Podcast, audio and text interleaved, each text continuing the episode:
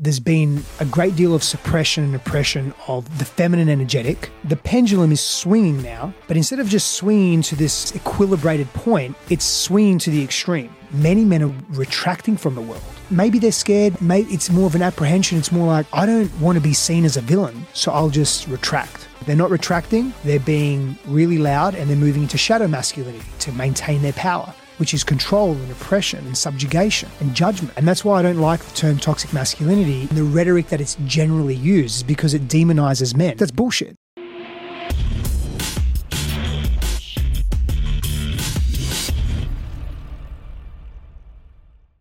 What's going on, everybody? Welcome to the show. Today's guest, Stefanos Sifandos, is a relationship expert and coach, but also speaks very, very clearly on topics like masculinity, uh, sensuality, sexuality, just a broad, broad range. He has an incredible story, and I can't wait to dive in. I got to admit, man, you you you fucked up my morning a little bit. So I can't wait to hear how. Well, I'm looking. I'm looking at my list of. I have four interviews today, right? Yeah. And I know the first guy, Mike and Karezza. I know them well. After you is the Meat Mafia, which is an amazing brand of carnivore diet guys. Yeah. They're young guys, whatever. Uh, and after that uh, is a guy named Sam Gibbs Morris, uh, who's an interesting guy Sam. as well. Yep. So I'm looking. I'm like, oh, fuck, Stefanos. Like, what do I wear? Like, I'm looking at your brand. I'm like, this guy is all like, you know, he's sexy. He's got this man crush. I, look, I have wardrobe changes, dude. That's I have so multiple things to wear. So I was intimidated, brushing my teeth, making sure I flossed right, all that oh, stuff. Oh, God, man. Well, I like the complimentary gray to my white. That works well. Does it? Opposites, gray that, shorts, that's gray. That's a thing? That's a, that's a... I think so. Gray uh, and white's good. All right, cool. I, your your story is incredible. I want to dive in on this a little bit. So you, you, uh, you know, right now you talk a lot about sexuality, sensuality, masculinity, a lot of these relationships, right? A lot of these incredible topics. And I think you add a ton of value with the content you put out there. I know the programs you have. But going back, you, you're sort of a, a late bloomer, you would say, sexually, mm. uh, and your entry into into uh, uh, you know your own sexuality was turbulent. Could you just kind of give us some sense of that to start yeah. out? I was I was just got off a client call now, um, just before here, and we were speaking to his pathway in and his introduction to sexuality, and that started when he was twelve years old, which is, for me, very young. Yeah, me too. Uh, and, and I remember in my primary school back in Australia, um, twelve-year-olds were having sex. There were a few people in our class. And we had a small class, man. It wasn't like a big, I don't know, Central Dallas high school or primary school where there's thousands of kids. We had literally seventy-something children in our school. Mm. It's like, I don't know, eighteen to twenty-something in our class. Sure. And a few of them were having sex at twelve years old. And that was very scary for me at that age. I was very, I was overweight. I was very shy. I was full of shame. I was experiencing a lot of pain at home. I was very retracted as a kid. And so as I moved, you know, moved forward, very, very shy. Kid about seventeen, and my friend says to me, well, I'm I'm visiting uh, Ada Rose Studio two oh five, which was the, um, I guess the brothel. Brothel, yeah. And I said, oh man, that's, well, what are you, what are you doing there? Because I'm seventeen, right? Like, I know what he's doing there, but I'm saying, what, what do you mean you're paying? And, and he's like, yeah, man, I'll take you. I'm like, oh, I don't, I don't know about that. I've, I haven't even had sex yet. And he goes, yeah, but that's why you go, and then you'll learn. I said, okay. Man, so nervous. I can feel it in my body now. Yeah. So nervous, so nervous. I've never really explained in, in detail, but I was just, and she knew. She knew this was my first time. The prostitute. The, the prostitute, yeah. She knew. And she was very gentle and very kind. But man, I was there. I was just standing there. She undressed me. I was so, I was shaking, man. Shaking, oh shaking. God. You were eight, how old? eighteen? seventeen. seventeen. seventeen. Yeah. And I hadn't masturbated by then either. No shit. Yeah. Not, no sex. No. I had wet, no sex. No sexual emission, no no nope. ejaculation, nothing. Uh, wet dreams. Wet dreams, sure. But I sort of knew what it was, but I didn't, it wasn't, it wasn't a, a proactive thing. Well, uh, can I ask why? Was it a conscious thing not to? Shame involved in it or something? Shame like and sh- shyness. Like, I'd been with girls and, and, and had, you know, oral sex and um, mutual masturbation and, and, and played, but I hadn't had penetrative sex mm. at that point. Um, so I had some level of familiarity, um, but I hadn't masturbated myself. I was exposed to porn when I was about maybe thirteen, fourteen years old, um, which again, I felt very retracted. It was all very new for me, largely because of the way I grew up. And it wasn't just the values imposed. It was more the violence in my household that just caused my nervous system to retract. So anything that was big or anything that caused me to be seen, right? I didn't understand that back then. I know it now. Anything that caused me to be seen in the world made me retract because there was a risk. If I'm seen, then I may be hurt, or I may experience shame or judgment or ridicule or rejection or humiliation, which was a lot of what I experienced at home. Yeah. And so there was that retraction. But now I remember, and she undressed me and she placed me on the bed and she put the condom on me. And I don't know if this is too graphic, but this no, is just please not. We're adults, right? Please. Yeah. And man, I, I ejaculated within seconds. So within, you were you were able seconds. to get. I was going to oh, ask, yeah. could you even get erect? Oh yeah, I was I was erect. I was, wow. They, and this is an interesting conversation because I was literally just sharing this with my client. Most men are going to experience, you know, men have a tendency to be extreme. Mm. There are a few reasons for that. There is our cultural conditioning. It's the way that we've evolved. It's our uh, the hormonal profile we hold. But we we tend to oscillate in extremes. And in in this in this particular arena of sexual expression, we either are impotent, so to speak.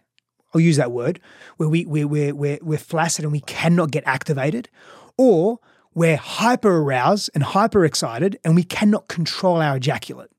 So, you know, good news is over the years, I've learned to, I had to learn, or I chose to learn to really master breath and body and what was happening internally in my internal state to be more connected to the sexual experience and to the woman and to myself and to all those things as a result of that.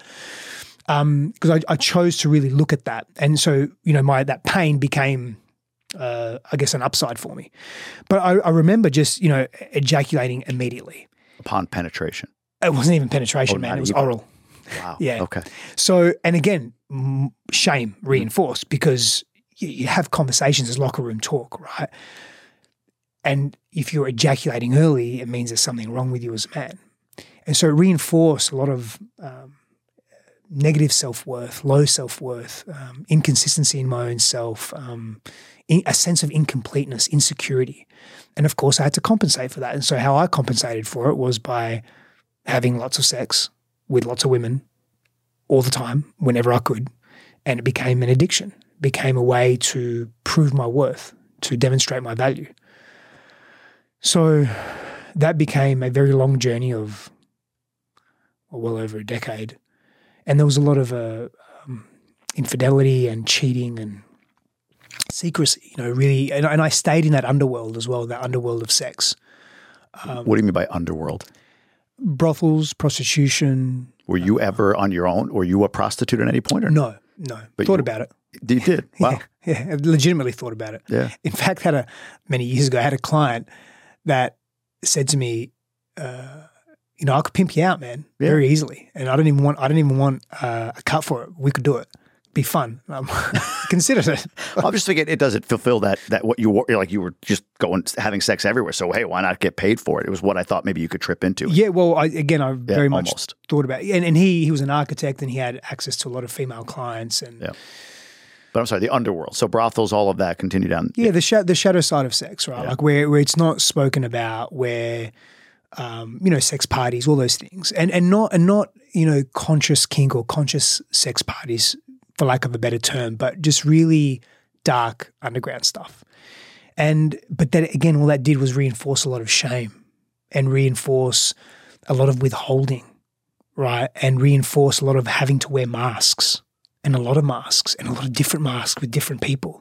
And looking over my shoulder constantly, and didn't help that I again was mixing with people that were of the underworld as well, you know, gangs and criminals, and and it just wasn't. You know, I've lived a very, for me, a very interesting life where I've I've been on so many different ends of the spectrum, um, where I've been able to sit in rooms with government officials and centimillionaires and billionaires, and you know, I've I've sat in rooms with very high level criminals as well.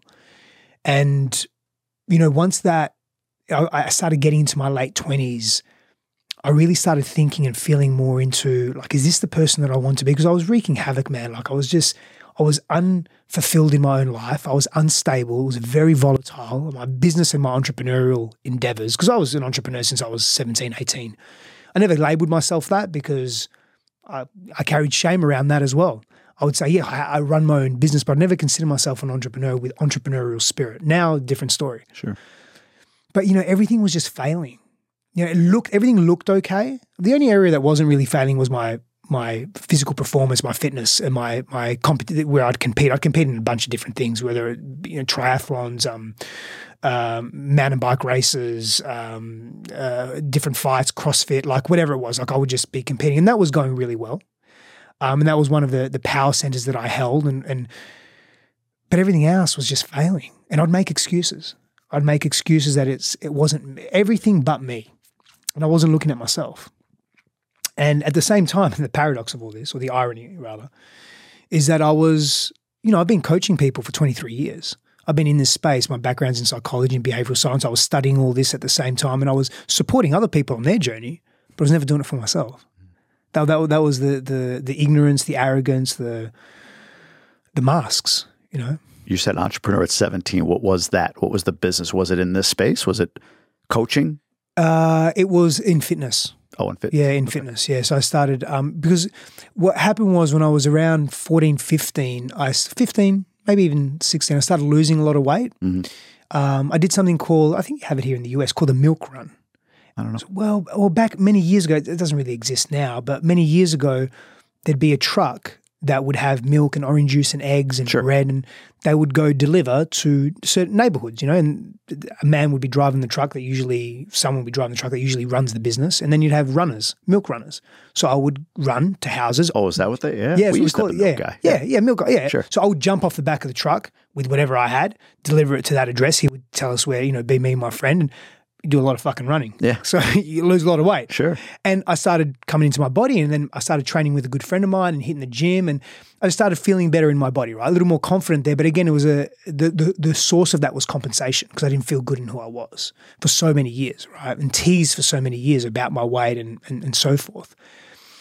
And so for me, I started thinking about, well, what do I want to do in the world? I don't want to work for someone. That's fucking boring. And I tried that. And I tried a few different, you know, I worked at a retail outlet. I remember the, one of the first in Australia back then, the first digital T V to come out. It was like twenty-three thousand dollars or something. It was a small L C D or whatever it was. It was so shit, twenty-three grand. I was working in a retail store, right? Yeah. And then I worked with, with a freight forward and a shipping agency, but I never enjoyed it. And I was um, still at the same time working on my business, which was I'm gonna I'm gonna go to people's houses and I'm gonna train them. I'm gonna ex- I'm gonna develop these nutrition plans. I'm gonna try and sell them online. I'm gonna write a blog, and I did all these things. But again, there was no real success there because I don't know, I was immature. I was ignorant. I didn't know. Um, I was green. Uh, I, I didn't have the the fortitude and the resilience. I didn't have good people around. There was lots of reasons, and and a lot of it was because I just was unable and unwilling. Sure. Right? But that's sort of where it started, and then from there, I just constantly just would build different businesses, but in the industries, the things that I was really passionate about. So human development, human performance, uh, mental, emotional, spiritual, physical, like in those areas. When and where was bottom? You were near bankruptcy, friends are taking you to the grocery store to get groceries. Like when, when and where was bottom for you? I think it's been a few times and I've been able to avoid it. Very similar to what we do here in the world, in, in the U S as an example, we'll just print more money before we hit rock bottom, you know? Yeah. As an example, yep. Right? We, you know, we'll, we'll bail out that bank or we'll bail out that automotive company before we hit rock bottom because of the cascade effect and the domino effect of that. Which side note, you know, I've been thinking about this. Like, are we truly a capitalistic society if we don't allow failure to then grow from that failure? Anyway. I'm with you. We can get in there. We'll yeah, see if we have yeah. time. Go for it. Yeah.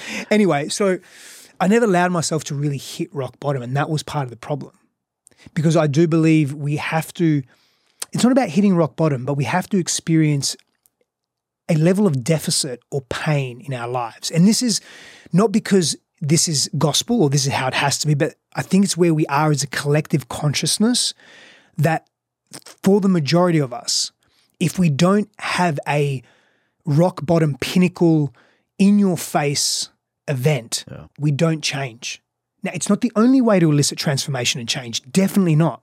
We can be introspective and reflective and have a proactive practice of being almost mitigating the, the rock bottom happening by being able to see it because we're introspective, we're uh, releasing emotions, we're connected to ourselves. We have a, a practice, an embodiment practice for men is very important, a spiritual practice, whatever it may be, a physical practice. And we can catch it before it happens, and then we can deeply change and do the inner work to elicit change. But most of us don't have that, I guess, blessing or don't have access to it just yet. And I think it's a, it's it's reflective of our collective consciousness, where we are as a humanity. So we have to hit rock bottom to really change. But often what happens is, not all the time, But when we hit rock bottom, it's too late. That's why we see so many suicides, so many people end, ending up in mental asylums or in pharmaceuticals. And they delay the rock bottom, which could deeply transfer, transform their lives. And so I did a lot of that. So I, I guess my my first big rock bottom where I really, really changed and shifted was about ten years ago. And I was in a relationship with a woman and and I was um, cheating on her. And, and I, at the same time, I really cared for her. Like I really loved her. And I was going to propose to her, but there was so much friction and tension because of my guilt and my shame with everything that I was doing. We weren't getting along and I delayed that. And she could sense it and she found out. She discovered that I was cheating, and that was just a... a snowball rolling down a mountain, picking up all the shit and all the debris. And but that was for me the uh, turning point in my life. I just didn't want to do that life anymore. And I had been thinking about not, she actually found old emails and she purposely looked because she had a feeling, she had a sense of that. And I'm grateful for her that she did that because I needed a change and I wasn't doing it. I, I remember a couple of weeks earlier having a conversation with a dear brother of mine saying, and he knew, you know, half of what I was doing. Well, maybe more. He knew, he knew, not all of it, but most of it. And he said, man, you got to stop this. This is not, this is not healthy. Like you're, you're hurting this woman, you're hurting the relationship, you're hurting yourself. Like, why are you even in this relationship if you're doing all this? I said, no, you're right, man. I, I, I'm going to stop. I want to stop. I've, I've really slowed down, but I just wasn't, there was that compulsion there. It was still, I wasn't looking at my stuff. That was fueling all of it. And that's what we do. We don't look at our stuff. We don't allow ourselves to feel. We don't allow ourselves to move through, and we have to be forced. That's the rock bottom. Yeah. And that's what happened. Man, have you ever heard of the concept of the Region-Beta Paradox? No, tell me more. It's very interesting. It's it's popped up a few times. Mm. and uh, Region-Beta Paradox. Yeah. So paradoxically, the worse situation is better for you. It's kind of what you were just describing. So the, the example they always use is... Um, say you, you're a mile from your office. It's a mile away, so you can walk it, right? So it takes you, whatever, twenty minutes to walk that.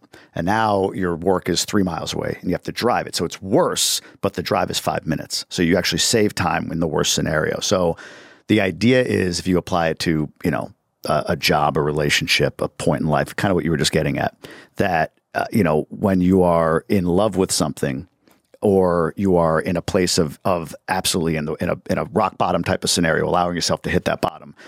Those are the change agents. Those are where action is, is precipitated. But most of us stay, what you were saying, avoiding rock bottom by staying in sort of a comfortable middle, if you will. So paradoxically, to your point, if if you allow that rock bottom, if you allow yourself to sort of, you know, drift into the into the depths and and and hit it, that actually creates action and change in your life as opposed to trying to stay in the comfortable middle. I feel like that's what you're describing. Yeah, very much so. Yeah, yeah. Um, we're too. We're, I think we're too much creatures of comfort in yeah. our society. We we we're too comfortable and we don't challenge ourselves enough, particularly as men. What, what you, your brand, what you do, what you're about, all of what you, you teach, there's there's these words. There's, I said at the beginning, like masculinity, there's relationship, there's sensuality, there's sexuality, there's all of this, right? So today, you know, you've you've built an incredible platform to help people uh, with, I, I feel like help people around these concepts, or at least be able to to dive deep on these concepts. Is there a stack of these that for you, as you started to transition to become who you are today and where you're going and everything, are these concepts sort of just like on the wall randomly, or does do they stack mm-hmm. in some way? Does that make sense? I think so, yeah. So I, I definitely have a stack that's quite simple in terms of uh, accessing practices, right? Like yeah. practices that can support us on a daily or regular basis. Well, let me take it a step back. I think yeah. I know where you're going. What I'm asking is in order to achieve, uh, in, in order to be enlightened, if you will, I don't mm-hmm. like that word, but you get the point, yeah. around, you know, who you are as a sexual being. Does it start with understanding your masculinity or femininity, or is it the other way around, or is it, in other words, is there an order to the yes. concepts that you you you teach and talk about and help people with? Or is it like, nope, this is one area and, you know, you go into that, but it's somewhat related, but not really, you know, to masculinity or whatever the case? Or is it like, got to start with who you are in this regard and then you build on this and build on that? It's not a one size fit fits all. However, there are starting points that are helpful for the vast majority of us. And so, you know, a big part of my background is in developmental psychology. And so I look at how impressionable we are as young people, as children.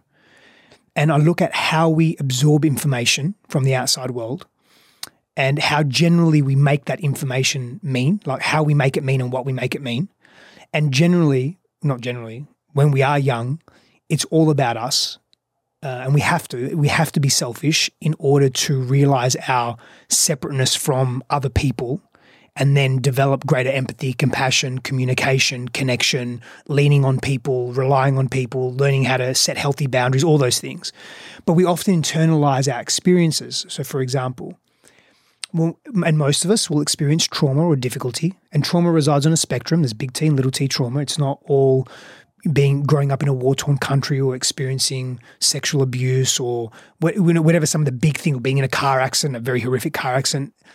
All of that is trauma, and there's very subtle trauma as well where, you know, you want dad to put you to bed at night, but he doesn't because he's focusing on his work, whatever it may be. That can be a, a form of trauma, a neglect. Uh, and how we interpret it is really matters. It's less about the experience and the event, but how we interpret it.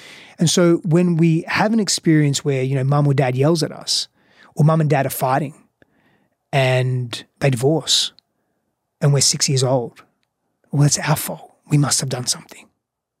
And that often carries with us, stays with us as adults. It becomes more unconscious, but it lives in us still.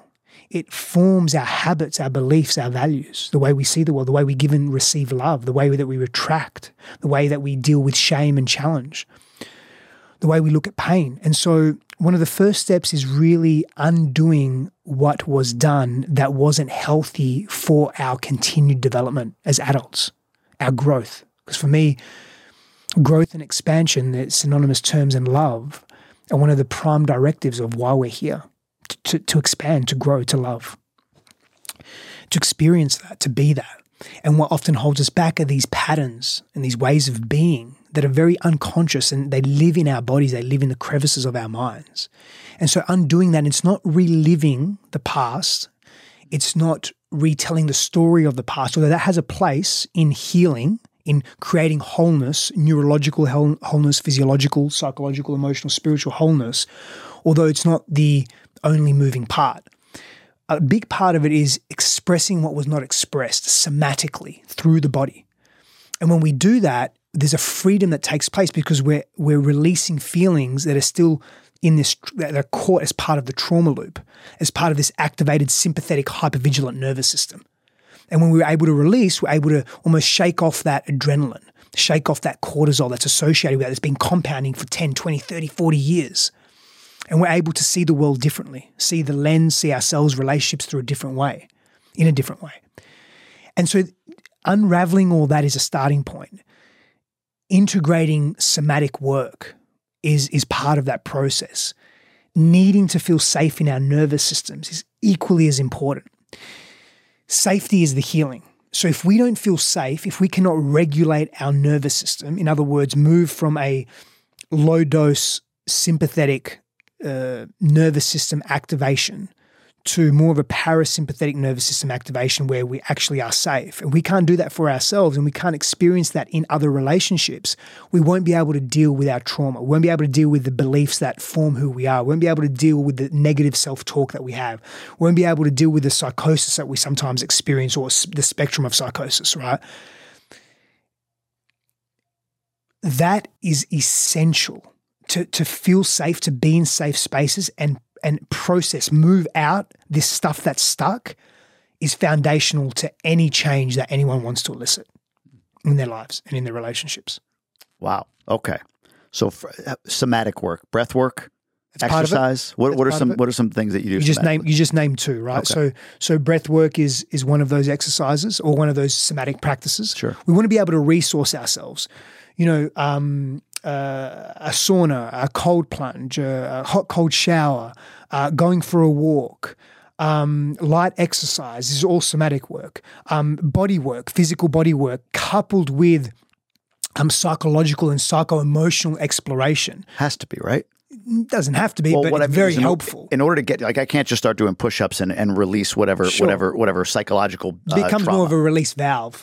But when it when it, that becomes a release valve, right, right. You're still just keeping the wolf at bay. Yeah. But when you when you couple it intentionally and you're proactive with doing some deeper emotional release work with a very skilled practitioner, therapist, coach, guide, et cetera, that accelerates your growth. Can your, we dive into that a little bit? So sure. just let's So for men, you, I, I, you know, I don't know if there's a specific example I could give you, but let's just go with for men. Um, most of our listeners are men.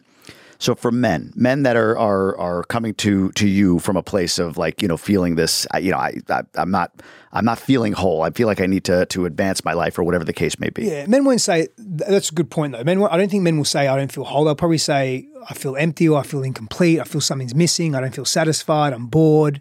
No, shit like that. And then that's where their, their minds deviate, you know? Yeah. Drugs, alcohol, more work, more success, more women, whatever it may be. So how how does, how does, where I want to go with this, I want, I'm getting, I'm, this topic of masculinity has become so big. I mean, from the Andrew Tates of the world up through uh, Jordan Peterson, right? There's a lot of, a lot of discussion on it. And I feel like the reason why you are, uh, you're not all about masculinity. I mean, you, you know, but still there's a, there's an element of your practice, I feel, that deals with, you know, masculinity, and there's the phrase of toxic masculinity, and then there's the counter argument to that. And there's all this noise around it. And I feel like the Andrew Tates, the Jordan Petersons, these folks that are talking about this topic are getting such play because there is a, there is a, um, I don't, I don't know if the word's attack or, uh, uh, uh, stigma around being masculine, around masculinity. Like, I think in many ways, the idea of masculinity is synonymous for some with toxic masculinity. How Which does is that a shame? I'm sorry? Which is a shame. So yeah, how does that manifest? Like, what is toxic masculinity? Does it exist? My first question for you. Yes, it does. What does but it mean? Not yes. So not so. So when I look at masculine, feminine energetics, it's a way of expressing and being that's dualistic that resides within the human being. It's a way to understand through contrast who we are as humans and how we can relate to others. And so we can replace those terms, and Michaela Boehm, I read this from Michaela Boehm's work, we can replace those terms masculine and feminine, not that we need to, yeah, sure. but we can, with doing energy and being energy, mm. go energy and flow energy, active energy, passive energy, yang, yin, right? Like th- there's ways to, you know, directed, ind- directed energy, indirected energy. There's ways to understand the way we function as humans. That's all it is. Every human being holds these traits. So from that, from that perspective, what holds this capacity for this dual energy, right? This dual expressive way of being relationally with self and with others, with one's environment. So if we take that and we say, can we have unhealthy, extreme expressions of masculinity? Sure we can. Can we consider that toxic? Sure we can. Can the same fucking be true for femininity? I was going to say. Yeah, it can. Yeah. The issue, absolutely can, and it is. The issue that we face is that there is a rhetoric out there that basically says masculinity is toxic, full stop. Therefore, all masculinity is toxic, therefore toxic masculinity. And if we associate, because of our cultural conditioning and history, men more with masculinity, which is nothing necessarily wrong with that, then by default, well, all men are bad. Now, here, here's the thing in our society today. We're at a very interesting time, twenty twenty-three. We're in April now, April nineteenth, twenty twenty-three. yeah. We're in an interesting time in our, in our uh, collective evolution. The norm is being attacked, full stop. The norm is, what we're accustomed to is being broken down. Good, bad, I don't know. Meaning what? What do you mean what we're accustomed to is being broken down? Meaning what we know and what has been in power and what has been in perceived to be in control is being just broken down. Systems are breaking down. Sure. Um, we want the world to be, well, some want the world to be different. Some don't want the world to change. And so we're colliding. I think you see it in the media. You see, you see the extremity of uh, the polarization of what's being shown in the world, whether it's this conversation about women, transgenderism, whether it's conversation about race, whether it's conversation about big pharma or big oil or um, excessive government control. Like there's a lot that's coming to the surface that is very, very polarizing yeah. at a collective level and at an individual level as well. We're seeing people, you know, hate each other and, and disown each other. Families disown each other because of a difference of opinion. You know, should I get a vaccine or shouldn't I get a vaccine? Hmm. Like, and these are very recent conversations. So I don't know what that all means. What it seems to me, what it seems to mean to me, I shouldn't say I don't know what it all means. I have a, an idea of what it means to me. Could sure. be wrong. Yeah. Is that we're coming to a breaking point. Society is coming to a breaking point. Um, And, you know, I mean, I didn't even mention artificial intelligence. That's, that's another big conversation. Yeah, a very big conversation, yeah, though, but yeah. which I don't think we're addressing properly enough. I'm in, you know, one of my businesses now leverages and utilizes A I, and our whole value, not our whole valuation, but a big portion of our valuation is predicated upon the tools that we're creating, the technologies that we're creating. I mean, we're very cognizant of how we're doing that. I'll share with, I'll stay on this A I thread for a moment, right? Because I think it's actually indicative of, um, and, and it runs parallel to this conversation of masculinity and, and men and women and, yeah. and humanity. Go with it. I'm the type of person, and I'm curious to know what your thoughts are on this as well, like how you see the world. Like there's this sort of extreme thing here, whatever it may be, and there's this extreme thing over here, if we'll just use a linear um, diagram, and then there's everything in between. And then for me, there's everything outside of that, which could even be more extreme or even just outside of the extreme and everything all around it. Mm. With A I particularly, and I, ha- I have a sense that, you know, this this potentially could happen with this conversation around men and women and um, biology and de- gender differences and so forth, that A I is either going to be really fucking great or it's going to be very dystopic and there's nothing in between. And I have a sense around that, and I'm hoping it's going to be really great. But there's so much unknown that I don't think anyone can really tell. So the parallel for me with this conversation around toxic masculinity in men is that the the some would say that the there's been a great deal of suppression and oppression of the feminine energetic and women the last th- thousands of years. Sure, right? Forever. And the pendulum is swinging now, but instead of just swinging to this more, I guess, equilibrated point, it's swinging to the extreme. We saw this happen a little bit in South Africa as well, right? With the apartheid and the, and, and the, the race wars there. And any extremes are just not healthy. And I get where the extremes come from. Sure. I get how the, the psychology, of course. Yeah.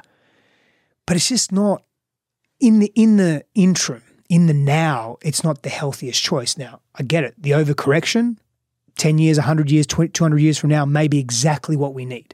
And often that's the case, but it causes a lot of disharmony in the process. And what we're seeing now when we're talking about men and masculinity is that men, many men are re- retracting from the world because it's not, maybe they're scared. Maybe it's more of an apprehension. It's more like, I don't want to be seen as a villain, so I'll just retract. And if then, again, men are quite extreme. If they're not retracting, they're, the majority of men, generally speaking now, they're being really loud and they're moving into shadow masculinity to maintain their power, which is control and oppression and subjugation and judgment. So that's my concern with that. And that's why I don't like the term toxic masculinity in the in the, in the rhetoric that it's generally used, is because it demonizes men. Yeah. Uh, and that's that's bullshit. I completely agree. Man, that was, that was really, really well said. And with the accent, it makes it even sound smarter. I'll be honest with you. But, you know, you, you make the point. So I don't I, say it that way. I say it makes me sound dumber. No, no I don't no. like my Australian accent. On the uh, I, on this show, I had a guy on. I, I, you probably he's a local local guy. His name is Andrew Kibe. He's a Kenyan. Um, he moved here from Kenya a couple of years ago. He's got a big YouTube channel, you know, million followers or whatever there. Um, and he was sort of like dropped on me last time I was here to do to do this, to do podcasts. Didn't know who he was, just knew he talked about masculinity and African nations. Like, that's interesting. Yeah, let's let's yeah. talk to him. So he comes in, he sits down, and you know, we have a, a cordial conversation for the first forty-five minutes. I, I, did, I only released this episode recently because I'll be honest, I was afraid of being canceled as a result of it. He starts to go into topics of uh, masculinity, uh, you know, gender relations particularly, and race. And he's a he's a black man, Kenyan man. Um, he made points around. Let's go with race. He made points around uh, uh, victimization, people be playing the victim card, like just generally. He made that point. And I'm like, man, I agree with that. I agree with that underlying point. But then he takes it to a point where he says black people are cursed. They're cursed by God and the devil. They're stupid, this, that, and the other. As a black man, he's saying this. And I'm sitting there like, where is this going, right? Like, so, but he his underlying point was, you know, forget the cursed or whatever. Hey, look, I moved here two years ago from Kenya. Um, I, I, I built this, I own this, I've, I've made myself wealthy moving here two years ago from Kenya. So this argument of two hundred years ago, there was, you know, slavery and reparations are doing it. He's like, it's ridiculous. You're playing the victim card. Get out of it. Again, the, the, the argument I get, but you know, hard for a, especially as white as I am, pasty white guy, to, to get into the race dynamic in that regard, right? Sure. On the on the topic of uh, masculinity and and uh, uh, men and women, he made the point that, you know, uh, that male energy is being forced to follow the feminine, which I like how you said it, the different phrases for masculine and feminine, you know, uh, active versus passive, right? That he made the point, and it's like, wow, there's some really interesting, great discussion points in there. But if they went further, when I asked him the question, like, can women lead? He said, no. Like, never, everywhere. No, not in a corporate environment. No. And I'm like, well, why can't they? Because they can't physically impose themselves on a man. It's like, do they need to in, in an office or whatever? But to your point, I, I, I'm trying to bring this together. Like, it, it, he has an audience because I think, you know, somebody like me, like, it's almost like a guilt in saying it. Like, man, I get the underlying argument that he's making. I get it. Then he takes it to this extreme, right? And that's where it gets, for me, toxic, to your point. But I, I feel like we're in this place where in order to be heard, I, I can only speak from masculinity as a man, in order to be heard, in order to feel like you're not toxic, like the Andrew Tates and the Andrew Kibbes and these people that are out there that have this big message, this extreme message, are getting traction because you said it, we're, a lot of men are regressing. So yeah, I, they need I, to hear it at worship. I'm sorry? They need a hero to worship. Correct. Or a movement to follow. Correct. So I, I, I agree with you. I, my my concern, like I have two young boys, right? So my mm-hmm. concern for for them growing up is, are they vilified for being naturally masculine, or, or are they vilified for more than likely in our society? Yeah. Right. Yeah. And I don't I don't think um Andrew's name uh, Andrew Kibbe. Yeah. Kibbe. I don't think Andrew Kibbe is is being um, toxic in his expression. I don't even think he's being extreme per se. I think what he's doing is is is, and I don't I don't know his work enough, so I can only comment on what yeah, he no, shared. Sure. Is that he's just very clear on what um he, what gender roles are for him, yeah, and what expressions, characteristics, um, things that women and men should be doing are, and he's just really stuck on that. Like, he's very clear on that for him. Great point. Do I agree with everything that he said? There needs to be more context. So you, you nailed something. In an office, mm. we're living in a civilized world. Yeah. Fucking, that's a very loaded statement. where, you know, where where violence isn't the norm. Yeah. However, here's here's well, let's just look at some facts, right?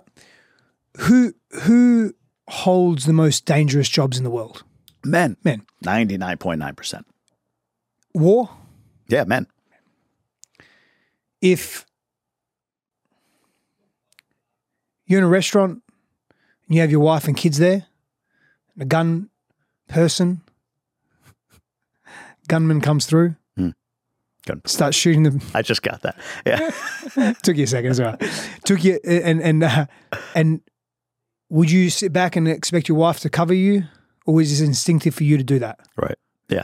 And and there, there are cultural reasons for that, but there are also hormonological reasons for that, right? right? There are biological reasons for that. There are conditioning reasons for that, historic reasons for that. It's not about wrong or right or we're better. Not at all. This is this is part of the issue that we've valued. Like, if we look at doing, right, we've created so much. And let's unpack this even fucking more. Sure. So my my idea, my belief is that one of the reasons why men are so good at creating in the external world and the doing is because underlying that, we are very jealous and intimidated by the ability of a woman to give birth. Oh, interesting. Okay. Like, it's it's very, and we we see it not as a, yeah, I think some of us, I guess it's an unconscious, unspoken threat. So we have, to, again, we have to compensate. Why specifically that? Birth. Just because it's the one thing? That, well, that we can't do, and yeah. it's fucking epic. Yeah.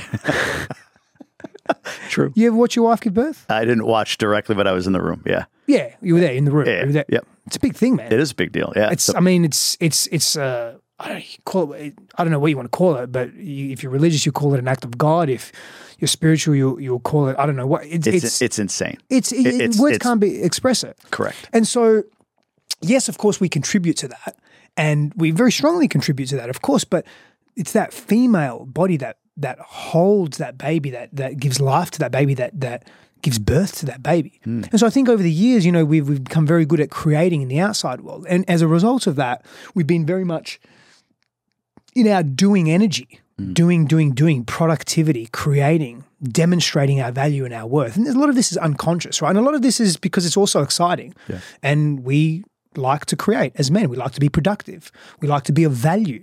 This goes back to millions of years as hominoids and, and when we were primates and so forth, like yeah. where we, when we bring something to the clan, to the tribe, we're of value. We're celebrated in some way, pre-language even. one hundred percent. We, we, we're celebrated through, you know, I mean, compassion and empathy, I, I believe research says that it started anywhere from three to six million years ago. So being in, in community with each other started then as primates. Like, let me move a twig out the way so you can get past with, with greater um, ease. Yeah. Like that's empathy, that's compassion, that's doing things to help each other. Like I'm of value now. There's an esteem, there's a there's a hormonal response, there's something that's released in the body that gives us that reinforcement. I just did something good for someone, I'll do more of it. Mm. So there's this physiological, psychological integration of self.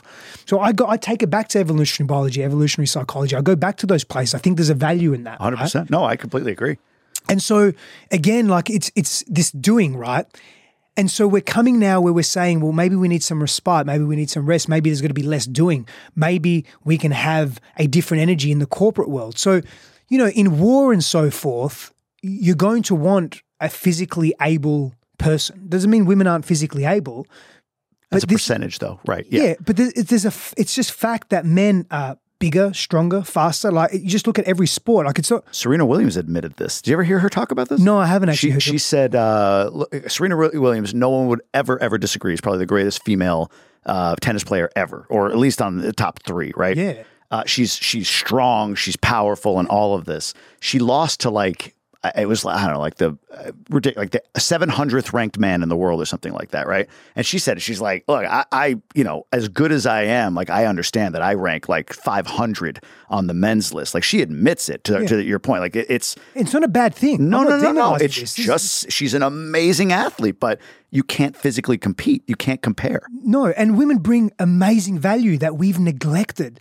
Feminine energy brings invaluable value, if that even makes sense, that we have neglected as a society. And that's why we're seeing these pendulum swings, because it's been too extreme in that way. But again, in an office, can a woman not lead? Absolutely, she can lead. Depends on the culture as well of that particular business, of that particular enterprise. Sure. It also depends on what's happening outside as well.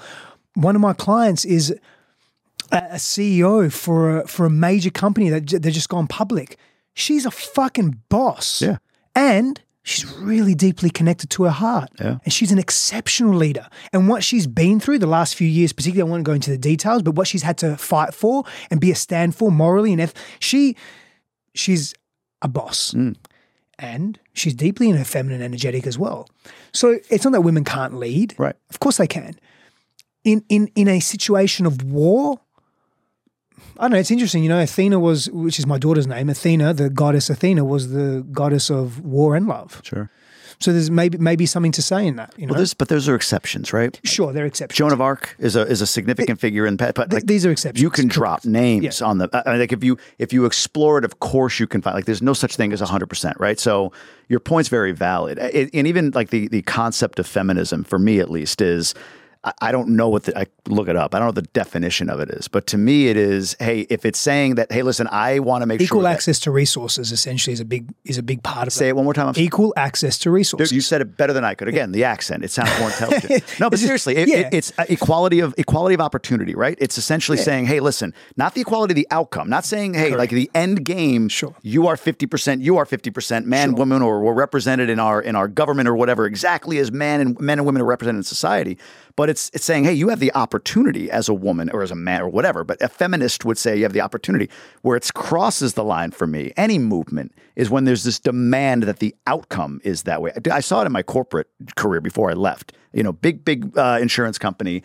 Um, you know, and this is where it gets cliched. It's like, oh, you're saying that that person only got the promotion because of their race. I'm like, no, but were they moved ahead because of their race, because there was a clear discussion about, hey, or their gender or whatever, we don't have enough women represented in our leadership. It's like, I completely agree. So let's have a plan for that. A plan is very different to create opportunity than all of a sudden like, wait a minute, this person's qualifications, forget it's it, you know, forget what they look like. This person's qualifications are very different than this person's qualifications, right? Like we just, we don't look at that. We look at, well, but they're female. So now they've get all of these other qualifications granted to them. What's the, the, uh, is it like the Boston Philharmonic or one of these major, uh, uh, uh what are they called? Symphony orchestras. Symphony orchestras, right. Used to do blind auditions mm. so that there was no sense of, are they black, mm. white, man, woman, or whatever. They've done away with that. Now blind auditions are gone. They want to see exactly that, so they have a representative sampling. Like, that's the shit that gets under my skin with any movement, feminism yeah. or whatever. And that's where I, maybe as a man, and people would say, oh, okay, well, you've had it good for as many, as long as you've had it, it's time, you know, somebody else's turn. And I don't, I have no issue with somebody else having the opportunity. None. No matter what they are, who they've been, where they're from, if they have a college education or not, it doesn't matter to me. Same opportunity for sure.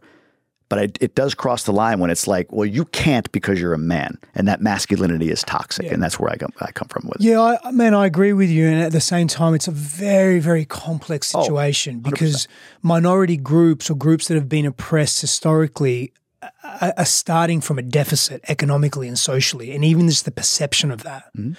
And so it, it is a complex conversation that is attempting to be mended by government policy saying to big corporation, well, you have to have a particular representation. Or in Australia, at least, it's like that in oil and gas and mining with Aboriginal people specifically. Yeah, yeah, yeah. Or it's corporations saying we want to look a particular way, which is the equivalent of greenwashing in the environmental space, right? Like race washing or gender washing, whatever it may be. And it's all tokenistic. Yeah. It's all to win favor of public demand so that their products can keep selling. Mm-hmm. And so when there's not a legitimate intention behind it to to say, well, okay, there's there's a bunch of people that have grown up in poverty for many year, years, or a bunch of cultures that have grown up in poverty for many years, which again isn't completely accurate either, right? Like there's white people grow up in in in poverty as well, sure. But again, this is such a nuanced, complex oh, conversation. It, it, right? There's no there's no like this is the way it is, and that's the no, answer to it. But right? we we have to. I think what you what you touched on earlier around really giving this some careful thought and planning, and not just making it tokenistic, and not just doing it for appearance. That's what really needs to shift and change. And it's tough, man. Like it's not, I don't know what the easy solutions and the easy fixes are. I just know that how we're doing it now, I think is actually causing the the polarization that we're experiencing, because it's like, oh, let's just get, quickly get a Band-Aid on it. Oh, let's quickly put some tape or some gaffer tape on it or duct tape. That will fix it. No, it actually doesn't fix it. It temporarily does something that that stops the pressure, but or, or slows down the pressure, but doesn't fix it. It doesn't change it. It do, we don't, we're not looking at the system as a whole and saying what needs to shift here. We're just saying let's just patch this on it and patch that on it and patch this on it. Yeah, if you're looking at it, it's a great point about the nuance, because if you're looking at it just practically, never minding the individual, you know, ambition or this gener- it, like I think about growing up, all cartoons were white, right? I don't see that now with my kids. It's it, it is yeah. a, a, a broad, and I love it. Sure. I love seeing my kids are are half uh, Latin American. My wife's from the Dominican Republic originally, right? So so I have a mixed mixed kids, and there's a lot more of that, right? Mixed relationships, and what you see on T V is representative of, of all different colors and races and genders and all of this stuff, which was not the case it's way less back. Less homogenized, which is nice. Like correct. We're very diverse people as humans, and it's the same thing. Like I, I, you know, to your point about passive versus active energy, when I when I was in my corporate career, I, you know, there were two women in particular that I, and again, this wasn't like I was so enlightened to understand. Understand this then, but that's exactly, they had a lot of power, really smart, really driven, they, you know, great ideas, but because they were more on the, of the they, you know, they, they were feminine, they were more passive, and they needed somebody, and I I happened to be the person for them to just allow for their, for their, for them, you know, like to reach over and say, I know you're more passive, let me, let me bring you with me, as opposed to, well, you're not being active enough, these guys are, so men, men, men, we're going to continue to promote men, but it's going to take a generation or two to get there with that careful planning. But again, I understand if I'm a, an underrepresented uh, uh, population now, if I'm a woman in the workplace or a, or somebody who's uh, a minority of some sort, like, well, that's great, I, you know. But I want to, I'm in my life right now, like, uh, you know, I want to make sure that I make progress in this in this generation, not in two or three generations. So it's hard. It's a hard argument, you yeah. know, either way, no matter how you shake it. Yeah, and for the vast majority of our lives, if not all of our lives, maybe that's going to change soon. Soon, we haven't been an underrepresented Um, group of people, you and I, you know, I mean, I, I still am a Caucasian person. Like I, when I look at my genetics and I, I know my background, I'm twenty something percent, nearly thirty percent Middle Eastern. Oh, no, but I'm yeah, but I'm still, I'm still Caucasian. I'm still seen as a white man, white man, forty-one years old. You know, like I've, you know, I'm middle, upper middle class. Like I've, I'm not in the in the um, minority group here, so I can only speak from my experience, like you can as well. Maybe men are moving, you know, it seems that white, white cisgendered males are moving towards being a minority group, but the reality is we're not at the mm. moment, right? And that's another thing, you know, this, this stigma attached to minority and majority. You never hear the term majority group. You always hear the term minority group, but the stigma that's attached to that, it's like, oh, you're less than, or you're, it's not that you're just underrepresented, but you're less than. There's something that you lack. Great point. That's, that's just, we're fucking human. Yeah. You know, like, sure, some people are exposed to different environments that give them other skill sets, but humans, humans, like we have the, if you're born, you have the right to live and you have the right to life like every other human being. I mean, that's that's at least my take on it. You know? I want to pivot because I want to be respectful of your time. Of course. But how does this relate to relationships between men and women today as you, in, you know, in your practice, what you see? So, I mean, there's there's, from a standpoint of the ability to communicate with one another, let's start there. And then I want to move into sex. But men and women this day and age, all of what we just discussed about, about, you know, masculinity, toxic masculinity, women coming into their power, you know, all of that. What's the state of relationships today? Everybody here talks about the divorce rate and shit mm-hmm. like that, but what's the state of relationships today? You know, I think there's, there's, there's probably multiple camps with this, but there's, there's, there's maybe there's two camps. And we, we, we, we talk about, you know, your friend that came in from uh, Kenya. Kenya. There's the traditional traditional gender roles camp. And if we behave in that way, then everything's just going to be fine. And if we all, you know, men assume their roles and women assume their roles um, in every situation, whether it's everyday life or extreme situations, and everything's sweet. And then there's the other camp that says, you know, gender roles don't exist. And I think there's a blend. Like there's a blend there. And ultimately it becomes up to the couple. becomes up to the couple how they want to be. And if they want to change some of their conditioning and some of their historical conditioning and their values that have been imposed upon them and they've taken on, then that's their choice. And I, I empower every single human being to fucking do their inner work and be, don't just do something because the majority is doing it because your dad did it that way and your grandfather did it. Great, traditions are beautiful. I love traditions and they're healthy, but examine the tradition. Like be with the tradition, like immerse yourself in it, whether that's a gender role or whether that's a morning routine, whatever it may be, right? So when we're looking at men and women, there's way too much demonizing of difference. Mm. I've used that term demonizing before, but there's this difference is bad. And this is why I think we're, we're tending to homogenize everything in our society today as well, because we see difference as a threat where it can be an ally. And it's the same in intimate relationship. So we can approach things differently, uh, whether it's sexually, emotionally, communication, but we have to have reverence and respect for the other person. And one of the ways that I do that in my relationship and something that I teach my clients and I work with a lot with my clients is, can you see, so let's just say you and I are here having a conversation, right? Now, we're, we're two men. Let's just say it gets heated and it gets a really difference of opinion. Depending on our conditioning, we're going to want to do one of two things, generally speaking. We're either going to want to retract or I'm going to, going to want to fight or flight. That's it. Yeah. Right? So in that moment, instead of moving to extremes and shutting down or fighting and going, leaning in or pulling back, can I regulate my nervous system? Mm. That's going to require practice, attention, time, all those things prior to being here. And more importantly, very simple practice. So if a man and a woman, partners are in argument, can you see that, can I see your little seven-year-old boy? Right now you're shutting down and you're not listening to me and you're ignoring everything I'm saying and I'm taking it personally. But what if I could regulate my nervous system, take some slow breaths, do a little bit of mindfulness practice, pinch my fingers, know that I'm safe right now. We don't have to, it doesn't have to escalate. And what if I thought for a moment, wow, maybe he's not actually shutting down towards me, but maybe this is a learned behavior. Maybe this happened to him when he was six. And dad was screaming at him. And I, I'm making some assumptions here, but it's a story that, I, and I go, can I see that little six-year-old boy? Now, would I want to fucking fight a six-year-old boy? No, I don't. That's ridiculous. Hmm. Unless you have a pathology. So I want to nurture that little boy. So now I can start being compassionate with you. Now, safety is the healing. Remember I said that. Now I'm treating you differently and I'm not shutting down. I'm not being antagonistic like your dad maybe was. You start to relax. You start to be more open to my ideas now. Now we're working with each other. Now, if you're doing the same thing and you're seeing my little boy that needed a fight in order to survive, and you can have compassion, empathy for him, that changes the game. Now, translate that. I want to use a real life example here, right? But mm-hmm. translate that to a man and woman having an argument, partners, a husband and wife having an argument, or um, boyfriend and girlfriend, even that, like the institution of marriage is being attacked now. I can't say husband and wife. Oh, that's, that, that's a thing. Yeah. I mean, everything's a thing. fuck isn't a thing? And like, good point, you know, good you know, point. You're worried about getting censored for someone just speaking their truth, and that's it's a legitimate good. concern to have. You don't want to get censored. It's fucking hard work. Right, right, right. It's a lot of effort. And it's yeah. money. It's resources. And that's the thing. That's that's the world we live in. Everything's everything's being attacked, man. Literally. I mean, maybe I'm being extreme. No, no, no. But you're absolutely. Right. But, you know, great point. There's a lot that's being attacked. Yeah. Again, all norms, the things that the things that we're familiar with are being attacked and questioned. Not a bad thing. It's just the way that it's been done. I don't think is healthy. Side note, tangent. So, man and woman, as a, as as a partners, it's imperative. You know, do you know your wife's upbringing? Yeah, good. Do you know like some of the things that she went through? Oh yeah. Some of the the, the tumultuous times she went through. Some of the celebrations she had. You know her in, intimately. Very much so. Yeah.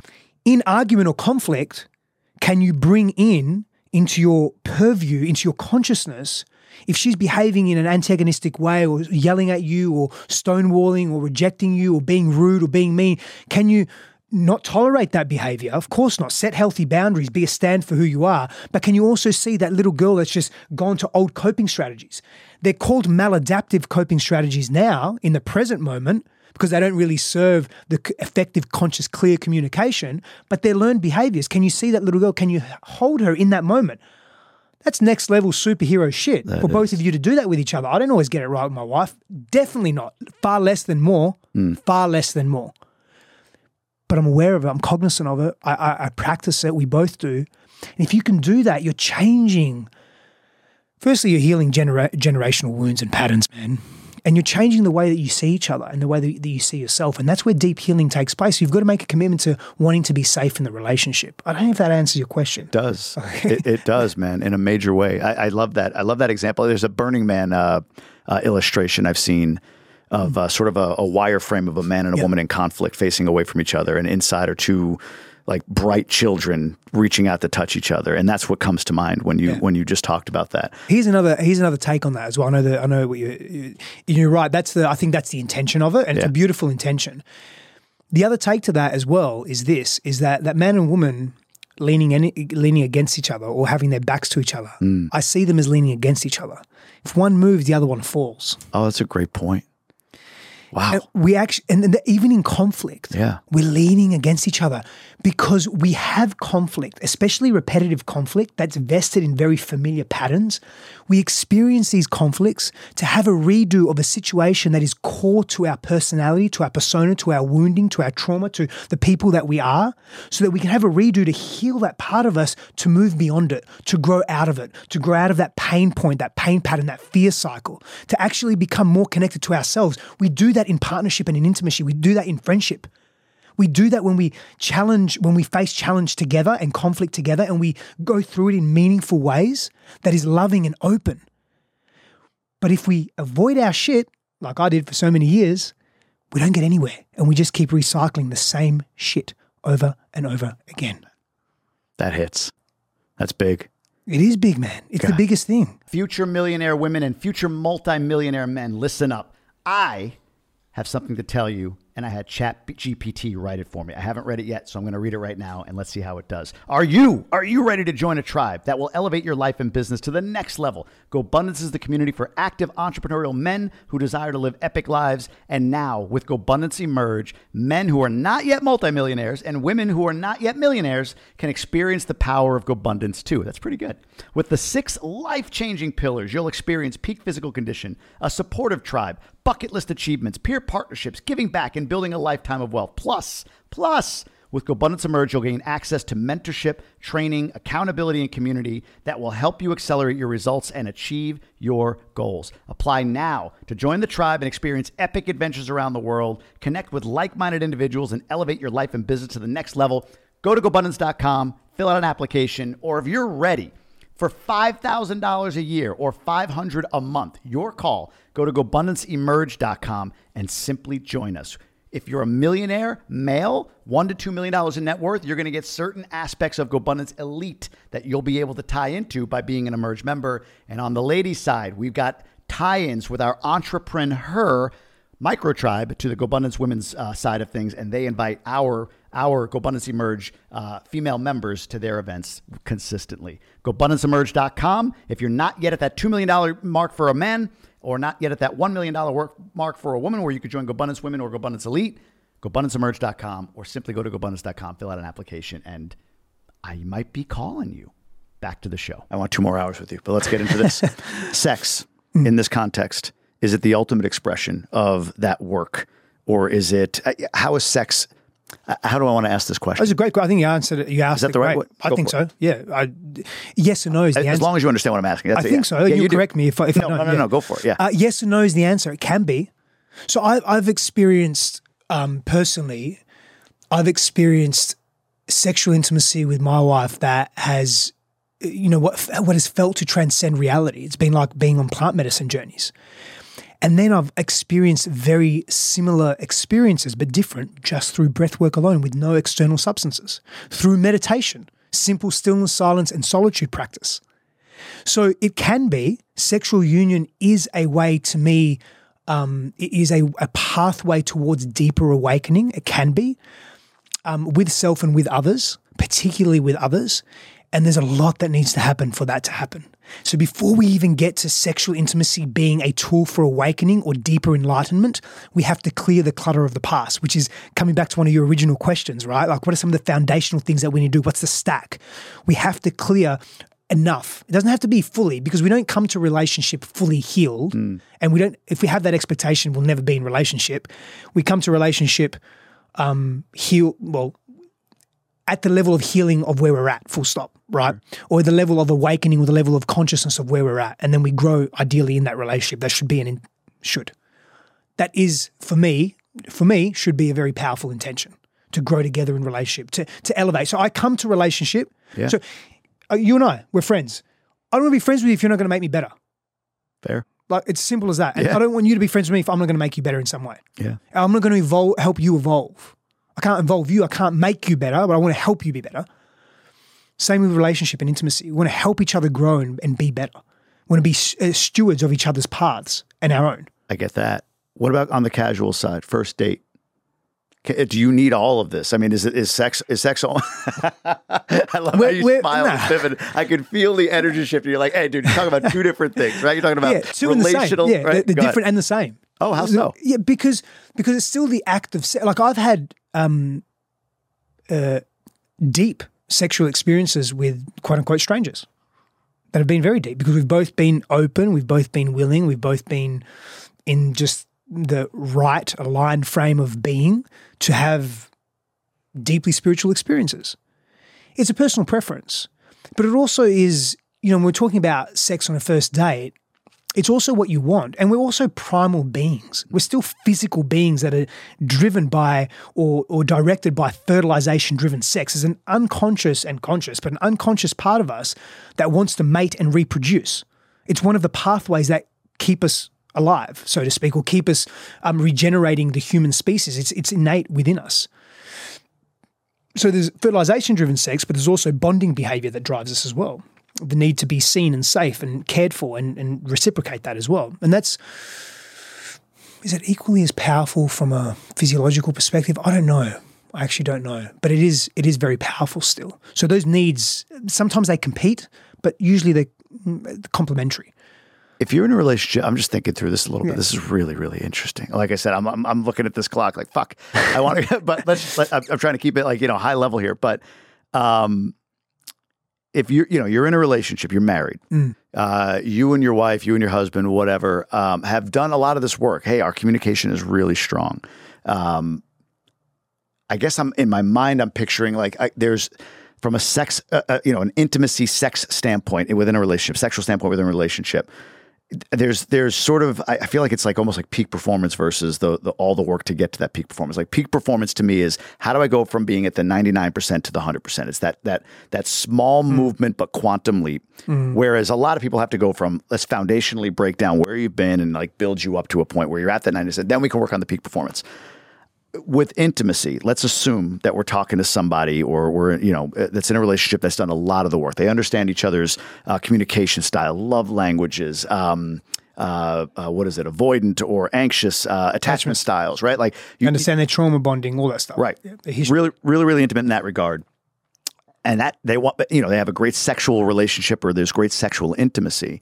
Is there a way to enhance it? Or is there a way to take it to the next level? Is there a next level? What is that? What does that look like? Very masculine question. Is it? Of course it is. It's great. um, I mean, there are, how do you get it yeah, better? There are, there are many different tools. You know, there. Yeah, how do you fuck better?